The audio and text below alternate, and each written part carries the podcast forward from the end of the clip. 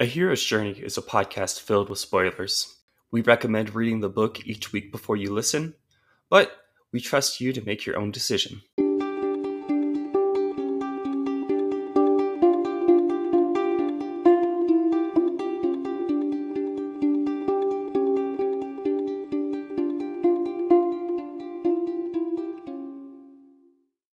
Hi, and welcome to Hero's Journey, a literary podcast.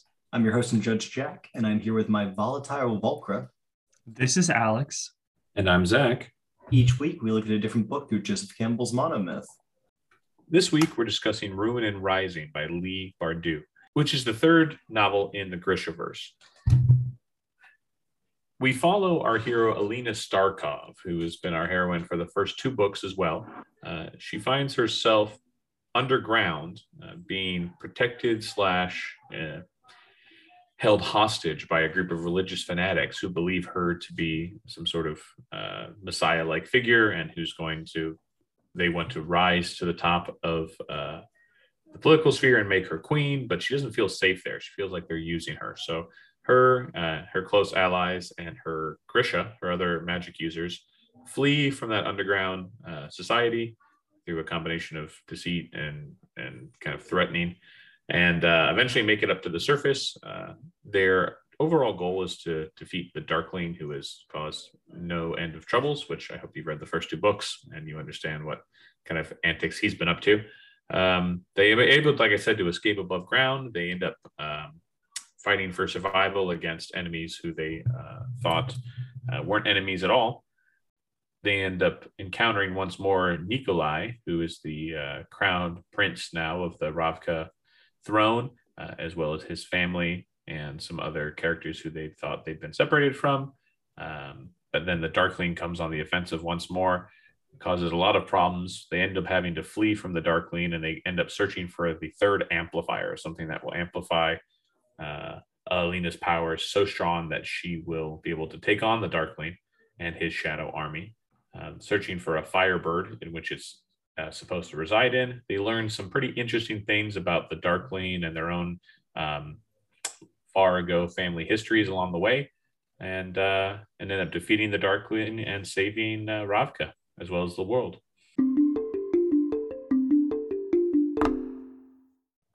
We begin our adventure to kill our former mentor as slash love interest, where all good revenge missions begin, being held hostage by cultists.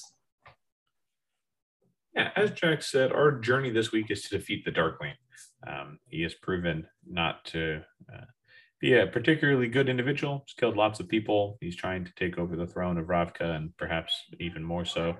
And so we have to defeat him in order to make our home safe as well as the world. So, as Jack said, being stuck underground with these cultists, these people who believe her to be their savior, um, is our call to adventure because it immediately sets her in a tone of I have to do something immediately about this, like small scale threat uh, that leads directly to a big scale threat. So uh, I kind of like that. I like starting the um, any book in a area of uncertain safety versus danger. Right?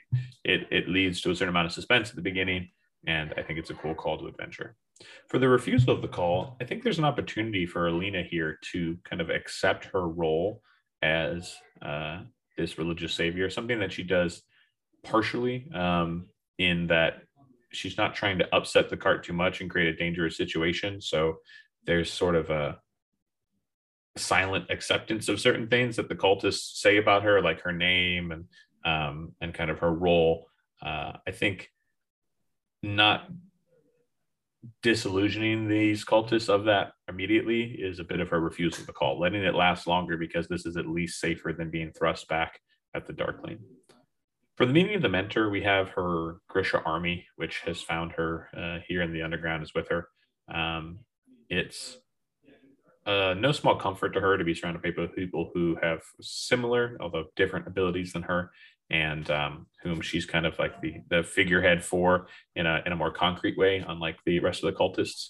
So I think they they do a really good job of kind of grounding her and keeping her from maybe either accepting that role as as um, you know religious figure for this group or uh, completely denying it because she's also looking out for the safety of others. So I think they do a good job of helping her kind of walk the line as they uh, continue the story. Our crossing the threshold is her escaping from that underground area. Oh, I'd also like to mention that her powers, while she is underground, are waning and are very weak because she gets her powers from the sun and the stars. And by being underground, she loses that connection. So the, the Grisha and her friends also provide like an immediate sort of safety barrier between her and the and the cultists. For escaping above ground uh, is what I've chosen as our crossing of the return. Yeah, it's what I've chosen as our crossing the threshold. It is a world which she's familiar with, right? It's Ravka, but it's a Ravka that now doesn't have the royal family as its figurehead. It has the Darkling who's in charge of everything, and it's it's sort of a hostile place, something that um, she's not entirely used to. The belly of the whale is having to fight for her survival against those who aren't her real enemy. We talked about how her real enemy is the Darkling, and that's who she should be fighting against. But her and her group have run into a faction of the Ravka army, people who you know really should be on her side, people who uh, she served in the military. She's familiar with everything about it. Uh, she also had interactions with them when she was living in the palace in the last books. Um, but it's they want they see her and they think that they can gain favor with the darkling and attempt to capture her.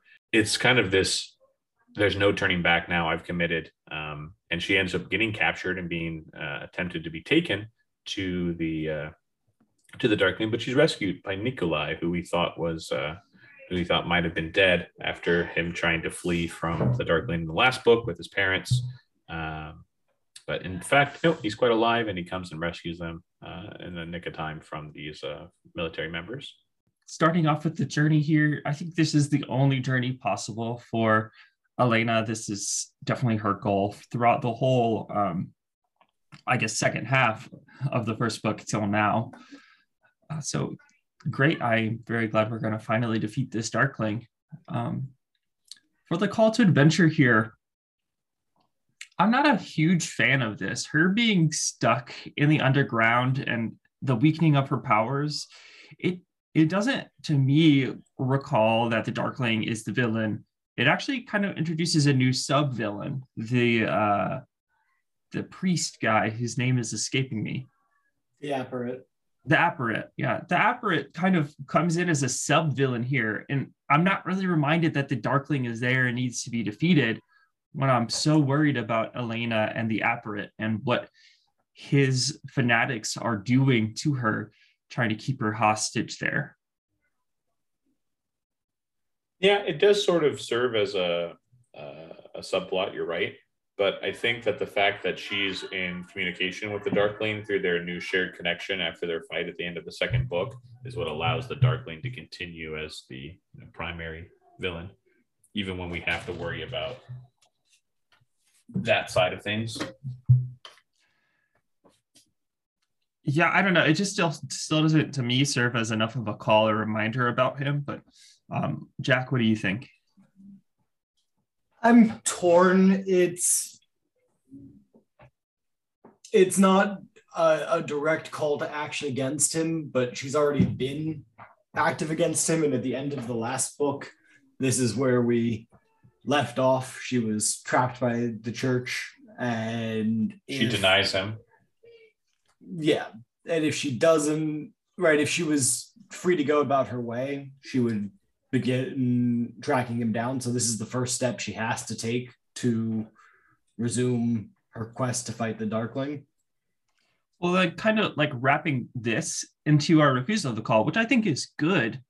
I don't see how this is different than that refusal her thinking she's trapped underground and and actually being trapped underground with her weakening powers are kind of the same to me. And that call, I think, most likely happened at the end of the second book when she fought the Darkling and tried to kill him, bringing the the whole um, chapel down and not oh, succeeding. I'm, I'm the exact opposite. I was thinking the refusal of the call didn't happen because even though she's imprisoned it's more of an obstacle it's not it's not her not wanting to be on the quest she's on the quest and just taking the first step I think it's a little different than our refusal. Like our refusal, traditionally, someone is Yeah. actively saying no, but in this case, she's being held to say no to not progress on the quest. So it, it's different, but I still think it fits well. Better, think what- definitely better than the call for me. I think what I'm trying to focus on with the call here is that she was wrong, right? She thinks she's in a situation that she can't get out of, and then she proves that she can, in fact, get out of it and does so, right? It's not like she's, it's not like this is a situation where Nikolai comes and plucks her out of it. She has to, with the help of her followers who are there, get out of the situation. She's using the things that are available to her in the moment and not just relying on outside uh, uh, influences to get her out of it. Therefore, by staying there for an extended period of time, she was in fact refusing the call. I think that that kind of agrees with what Uh, I will was side with Alex's opinion that Yeah. Go ahead, Jack. yeah, I'll, I'll- for the moment, I'll I'll side with Alex, and we'll take the refusal and uh, refuse the call because the language in this podcast is a nightmare sometimes, folks. Um, So, like going on to our meeting with the mentor, I hate the army as a mentor. They are definitely part of the party. For one, they they're the traveling companions of Elena throughout like the previous book and then again throughout this book. They don't mentor her in our traditional sense where they're providing a gift or some information and knowledge and disappearing. They stick around and they don't seem more powerful or more mysterious than Elena. The only person who does is the Darkling. And I think we have very much established that he cannot be the mentor because he has ill intentions towards Elena forever. I um, would argue that he has very nice intentions towards Elena, and he just wants to share his life with her. Does that make him a bad guy? I think not. Yes. No, the other things make him a bad guy. his intentions towards Elena are just, uh, you know, Misguided. misunderstood. Misunderstood. He just never learned how to love properly. Sure. Team Team Darkling. Mal was an idiot. For the army, I think they provide not only kind of a safety bolster I was talking about from the from the fanatics, uh, but they also provide a certain amount of I guess not hominess isn't the word I'm looking for, but like familiarity that she would otherwise not have in this in this situation. I think the benefits to having them there are like are definitely concrete benefits. And I think there are benefits to having them there, but it more as like a party, a group to travel with, some people to commiserate with, or less as a a mentoring group. As much as I I like what you're going for, Zach, I will say we're in the third book. This is Alina at the height of her power. I think the lack of mentor is kind of meant to show that she's come into her own. There's no one teaching her more about her powers. She's Uh, there is, it's just not till later. fair. And that's why I didn't choose Baghra for the mentor. also because Baghra's a douche. You can't say that about her. So for our crossing the threshold, I think this one is good because, like I said, I um when I talk about the call, I, I was looking for this place where Elena committed to the Darkling, fighting the Darkling again, and, and escaping above ground does that. She's fleeing the situation where she's trapped and her powers are weakening, and now is able to go and fight the Darkling, doing exactly what she wants to, um, searching for the amplifier and uh, reconnecting with reconnecting with Nikolai and all of those things that we get to see happen. And there's definitely danger in this crossing the threshold too. The the attacks uh, on her group as they're traveling through the tunnels, the tunnel collapse, and immediately after, and what Zach has deemed our belly of the whale here, the the group who tries to capture them um, definitely display the danger of the quest better than what's been going on in the caverns. Now, for our belly of the whale, though, I'm not sure that I like this. I I think that it's good, but um, the the recommitting to the quest here doesn't seem as clear to me as it does in our crossing the threshold where she's escaping because she's fighting people like Zach said who aren't the Darkling, who shouldn't be her enemy. She's fighting against kind of everybody here, not specifically committing to fighting against the Darkling again. Well, I think it's because they're submitting her, like their plan is to give her to the Darkling. This is like an extension of not even exactly his his actions, but right his influence that has taken over Ravka. Oh, we could we could get in good with the Darkling if we give her to him. Okay, so kind of like showing that it's not just her against the Darkling, it's her against everyone. Yeah, it's her against the world that the Darkling has created, right? Like this this situation wouldn't exist without the Darkling. And so now this is the kind of reality that she lives in, which is why Nikolai is hiding up in that like mountain fortress. And the other thing that I will say is that in the resolution of this, she really has fully crossed into the world that she was beginning to play at in book two, where all of a sudden she she spent a lot of time being an independent agent, running around, small team, and after this getting captured and getting rescued, she she's the ahead of an army, ahead of a, a nation in exile. Yeah, movement. And that definitely seems like a, a full divorcing from what she once was. Like she could have, in one reality, stayed underground and been quote unquote relatively safe from the Darkling and his forces. But by like coming up here, she can't go back there because she burned that bridge. And so there's and no really where else for her to go except for to fight back. And she wants to. It's not like this is a, I guess, a disingenuous journey.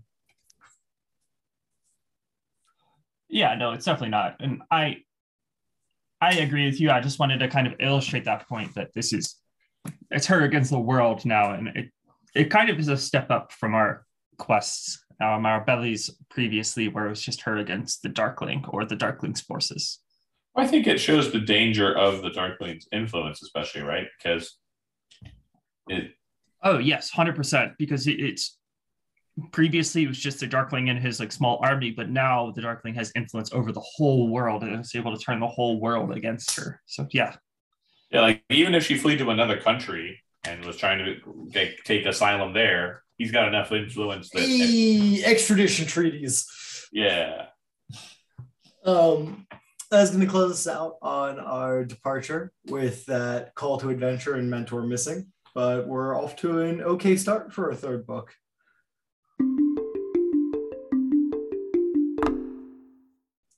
Awkwardly finding ourselves back in a love triangle that won't get mentioned nearly enough in this podcast episode, we find ourselves in our initiation.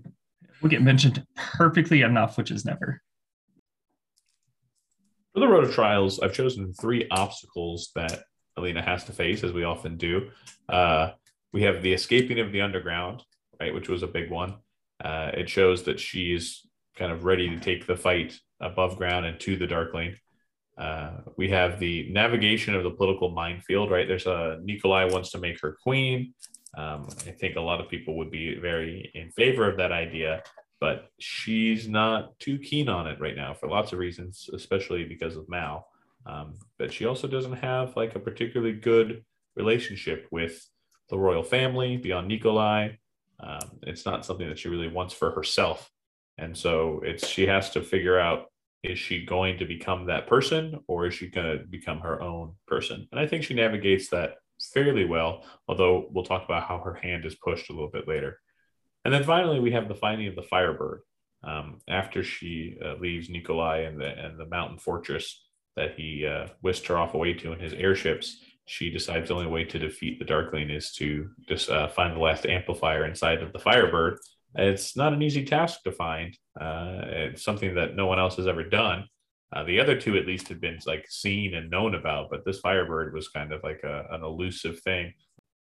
Right, and then for the meaning of the higher power, I've chosen Baghra. When uh, Alina and her group get to this magic, or not really magic, this sky fortress up in the mountains, Baghra is there, who is um, the Darkling's mother, and who pre- in the previous book had been very uh, disdainful of Elena. Elena had come to her asking for help, and Baghra, who is now blinded by her own son, uh, rebukes her and tells her that she's not going to help her. But in this book, she's apparently changed her mind and she provides training to her on how to use her powers. She tells her uh, stories about her family, the fact that her uh, father is like the greatest, essentially, uh, Grisha that ever lived, who's been kind of immortalized as this uh, religious figure as well. And he's the one who created the amplifier. She shares all this information. Apparently, she can also call uh, Shadow, like the Darkling can. Um, so not only does she provide that training and that back information, she also ends up providing the gift of them escaping from the Darkling's attack because she uses that uh, Shadow's power uh, and then jumps off the mountain. She says, "Come to me, shadow creatures!" Jumps off the mountain, and they all follow her off the mountain, except for Nikolai, who has been turned into a shadow creature. Um, he's the one of the ones that doesn't get pulled by Baghra's influence, and that distraction uh, allows Alina and her small crew to escape in one of the airships. Um, uh, minor correction. He gets turned into like kind of a Volcra, not a shadow. Ah, okay, which is why it didn't call him. I guess. Uh, the temptation here is to be Nikolai's bride, be the queen, right? If she does that, she could certainly help a lot of people. In fact, she even has a direct conversation with Mal where they admit their feelings for each other. But she says, I have to seriously consider marrying Nikolai uh, because of all the people I could help, right? um, and and what it could mean for fighting against the Darkling. So I think it's a very strong temptation, um, especially if you're going to just tell somebody that you love them, your childhood best friend, and then say, "But you know what? I might have to marry this rich guy who's super charming." Um, for the Atonement the Creator, I have this whole learning about the family histories. Uh, we we learned that Baghra had a sister who uh, had died and then resurrected by their father um, using his strong magics, and that it was likely that the uh, uh, yeah she believes that she's descended from the same familial line, and that's why she has the powers that she does. Um, which really gets into like the creation of who she is, and she thinks she's got it all figured out, which uh, ends up proving to be false uh, because it's the realization that Mal is actually part of that line and is the is the last amplifier that she needs. And you, the only way to get power over an amplifier is to kill it. And so Mal makes her promise that if uh, it comes down to it to defeat the Darkling, that she will kill him to gain that last bit of power. And that's an agreement they come to. The Darkling has taken over the orphanage that uh, Mal and Alina grew up in, which has been transformed into a school for uh, teaching Grisha. Um, and he's holding the children hostage as a way to lure Alina and the group to him. So they all he- head in, Alina, Mal, and Grisha, to face off against him, um, who is now in the Shadow Fold. It's that uh, scary area of permanent darkness that the Darkling created, you know, a long time ago. And uh, while they're there, they have this big fight, and Alina realizes that she can't beat the Darkling uh, by herself, and so she kills Mal. Uh, didn't think it was going to happen. This is like uh didn't really think that was going to happen to be honest. I thought it was just a lip service.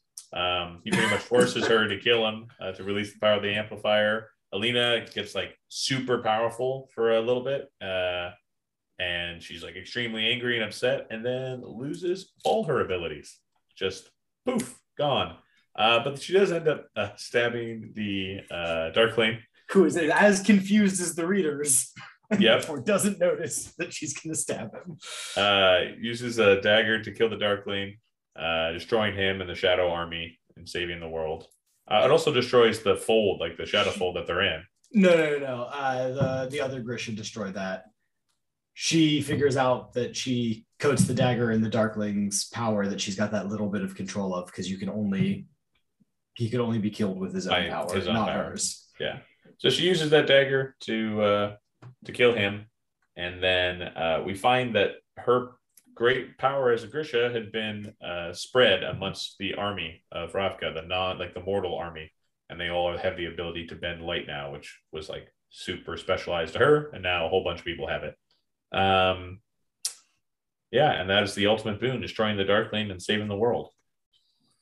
So going on our road of trials here, I think um, my first problem is the escaping the underground happens before the belly of the whale. Um, and I don't know, it just doesn't sit right with me when we don't have too many other things on our, our road of trials here that have a lot of effect on the story that one of the things happens before the belly occurs. Uh, Alex, did you know that there is no rule that says a dog is not allowed to play basketball? Correct. And Correct. I forgot is the air. I forgot the airbud rule. The air, the air bud clause. and there is no technical rule confining Zach's road of trials to be before the belly of the whale. All right. Well, then, my bad. That's fine, I guess. Staring confusingly at the the rule book and whoever says this. Um, There's got to be one referee who, like, in the Airbud universe, is like, this can't be allowed. I would, I would think more than one, but anyway. Then our second thing, navigating a political minefield of becoming a potential queen, wasn't that like last book's journey? Doesn't it, it's He's just still working on it. it's just not as important. It's not as like impactful to me when they're just sitting in the uh summer palace or the mountain palace, whatever it is, and there's not the whole court and politicking going on around them. They're the government in exile. Like it just doesn't doesn't have the same impact when the court intrigue isn't right there. I think this is less about the court intrigue and more about the good she could do with this role, and but that's juxtaposed by her personal feelings for Mal. It's a journey towards selflessness rather than a journey towards political power. okay, but and What I what, still- what other things does she accomplish in this book that you would think would be better than? not a lot, which is part of the problem. I, I mean, like a big part of the problem. I think that finding the Firebird, that's totally fine. That one, that one fits perfectly in line with the quest. Um, even though the Firebird doesn't end up actually being the amplifier, like exactly what I would want from this book. But the other two things just don't sit with me for the reasons that we talked about, and also because like what else does she accomplish? There should be more things that Elena Elena does here, and I do I do get that, Alex. Unfortunately, I think I do have to award Zach the points on technicalities. The best sort of points, the technicality points. for uh, Baghra as a higher power, I think this is great. Um, I think she- this is the last gift that Baghra can give, and Uh huh? nothing. yeah well it, it fits for me um unfortunately their temptress here i don't agree with as much. For for one thing this option totally disappears after nikolai is transformed into the Volcra like creature right? Like elena just loses all hope in this immediately Uh, I'm pretty sure he still offers to make her Queen of Ravka at the end of the book as well, doesn't he? And when he chases after the airship uh, as the Volcra, she has this. I don't know if she says it to somebody else or has her own internal monologue. I don't remember in particular, but she does say that the reason, the fact that he's following them, think makes her think that he has enough humanity left to be saved, which ultimately proves to be correct. I mean that's true but i don't think she believes that she could marry him anymore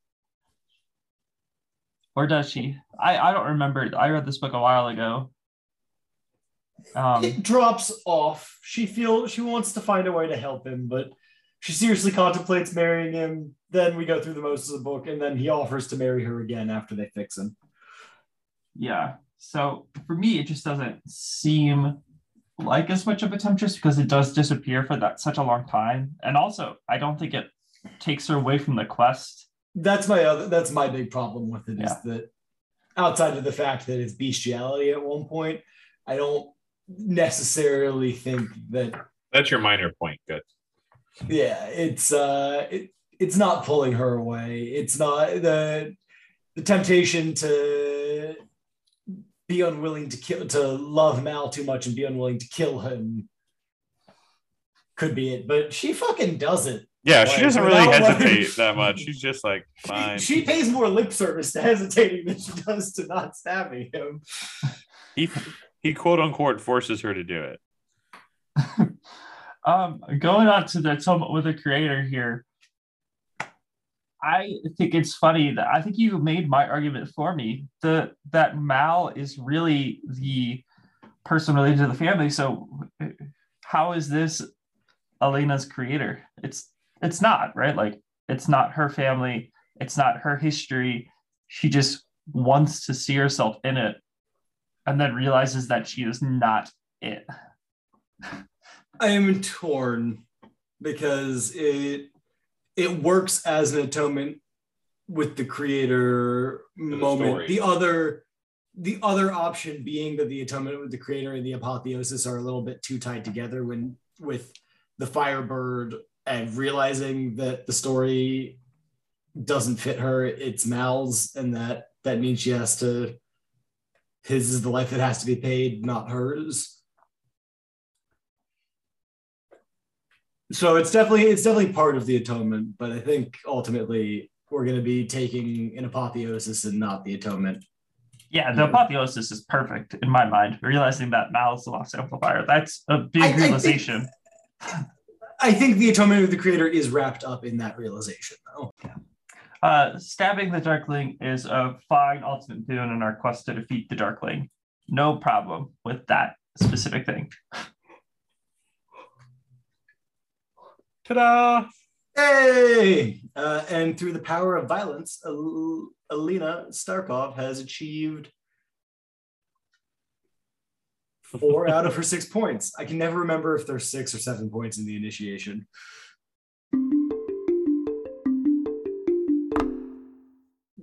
Being like 90% sure that we straight iced the love of our life, we come to a classic refusal.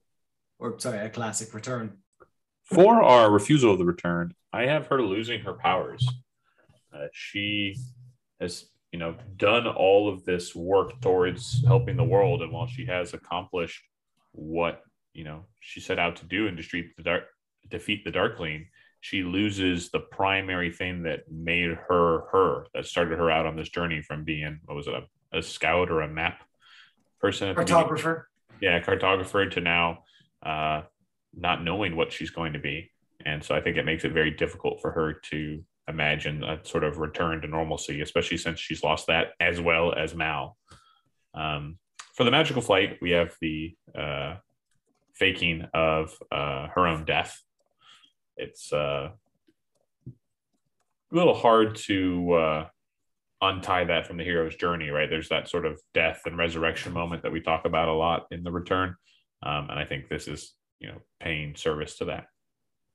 For the uh, rescue from without, we have the new Grisha, the ones that she subdivided her power into. Uh, they revive Mal.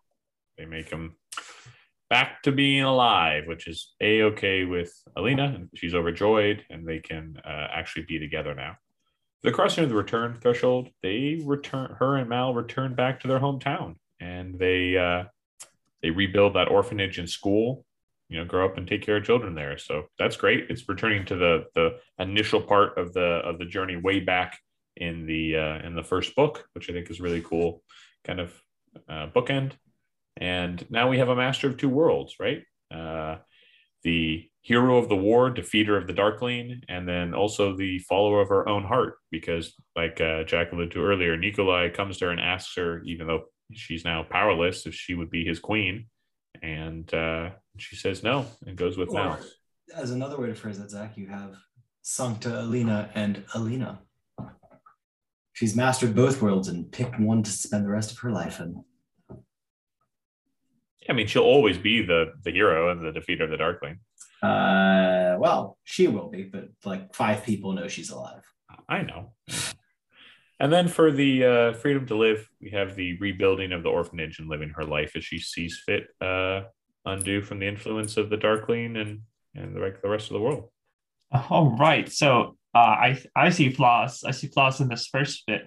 Is it? Yeah, okay. This one might be a little flawed. Yeah. Isn't losing her powers how Alina defeats the fold, sharing the powers with the the soldiers, gives them the power to remove the fold, and isn't that like defeating the last part of the Darkling, removing the last blight of him from the world? Uh, that happens completely incidentally. she stabs Mal, briefly goes Super Saiyan without actually doing anything, like supercharges up, then finds she's powerless. And the Darkling and her are both so confused by what is happening that he doesn't notice when she stabs him, if memory serves for how this goes down. Yeah, that's fairly accurate. And uh, So okay. I guess Alex for the refusal if it if losing her powers is the refusal because the correct line of action would be to continue to be who she was and be a Grisha and a leader. Eh, no, I kind of agree with you. Losing the powers is like a gift to her. Yeah, she gets to go and have all of these other points because she loses her powers. Without them, we would have have a totally different ending, and I don't think it would have been. I mean, as She's a li- a unsatisfying as this ending was, not satisfying at all. she's a little wistful that she lost her powers and did i forget at the end do they still imply that she can make shadows jump it's like she still got a little bit of his power but she lost all of hers Oh, I can't remember. But yeah um i get why we're it it almost makes sense as a refusal to return because it's so close to our classic like dying and giving up but it's it in practice very different Um, for our magical flight, I think faking her own death is correct. Same thing with our rescue from without, the Grisha restoring Mal, because this lets us have our freedom to live, which is something I also agree with. I I actually like a lot of these points. I think they fit Alina's personality well. Only problem is in the cost and the return threshold, and you kind of already assuaded this. What gifts is she sharing with everybody? Is it is it reopening the orphanage? Is that the gift that she's sharing with the world? Yeah, she's sharing a humble gift now. She shared a big gift by losing her powers and giving it to everyone. And now she's sharing a small gift in her new life with Mal and being sad about it. Okay, well then I guess like all of these other points kind of just wrap everything up so neatly and tightly. I don't have arguments I- against them. I will say this is a very, although it's a little boring in the books, it is a very successful close on a character in a way that says, Your story is done. We are, we might, there are other things that are happening in the world and other stories to tell.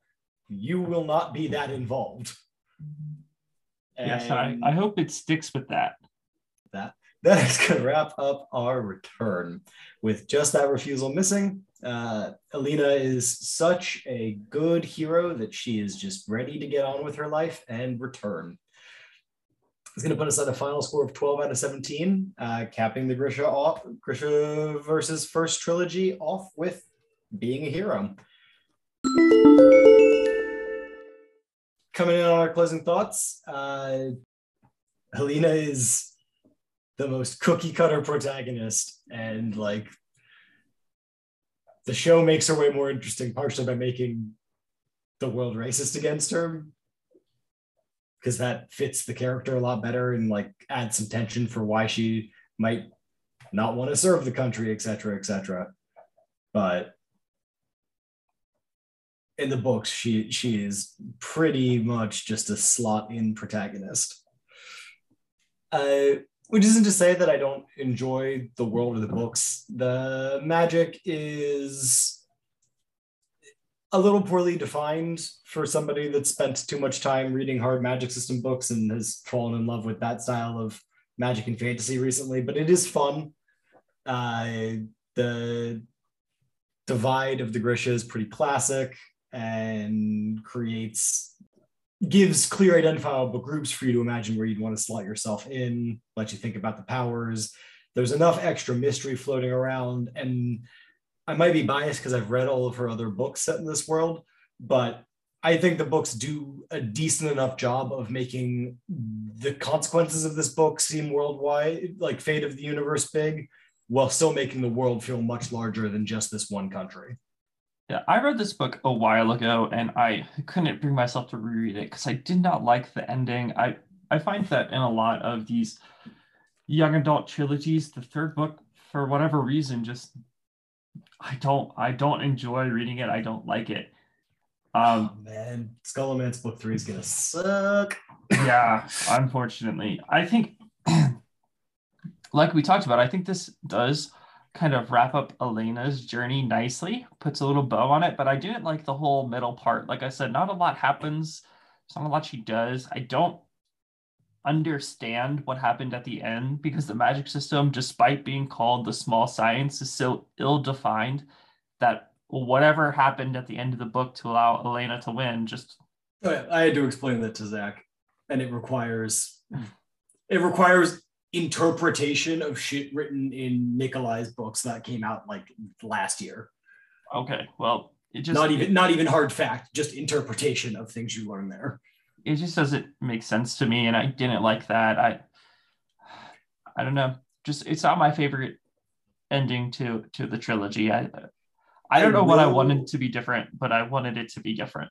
some of the surprises in this book, I thought, I like I mentioned in the actual recording, I did not expect her to straight up kill Mal. I expected his powers to be latent and to come to the forefront somehow and aid her in the defeating of the Darkling, or you know, maybe a, a legitimate self-sacrifice where he throws himself at the Darkling, and then by I, I don't know, I, I just wasn't expect that straight up uh, savage killing of Mal in that last scene. Um, I also did not expect her losing her powers. I, I, I enjoyed those parts. Um, I think there's a lot, and maybe this has gotten to in some of the other books, but I think there's a lot of potential in this world and this series.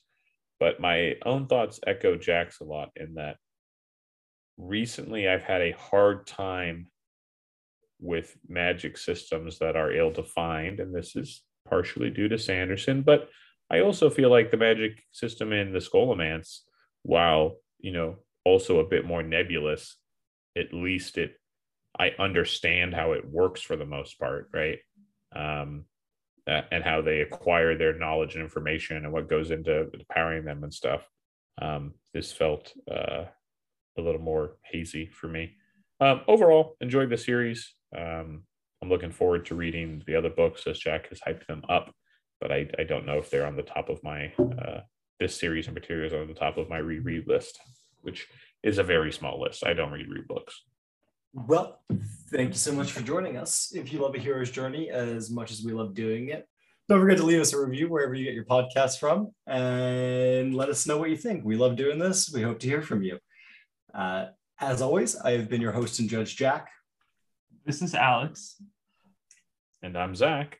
And join us next week when we'll be recording The Hyena and the Hawk, our third book in the book series whose name makes no sense to me in regards to anything that happens. So I always forget the name. Echoes of the Fall.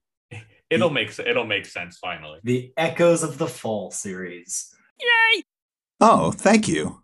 Vomit. Um, for a meeting with a higher power, Baghra, I, you're always happy when you're the one getting technical points, Alex. Very true. But typically, I like the books that I'm getting technical points for. Text one of us because statistically, you're probably one of our moms. Uh,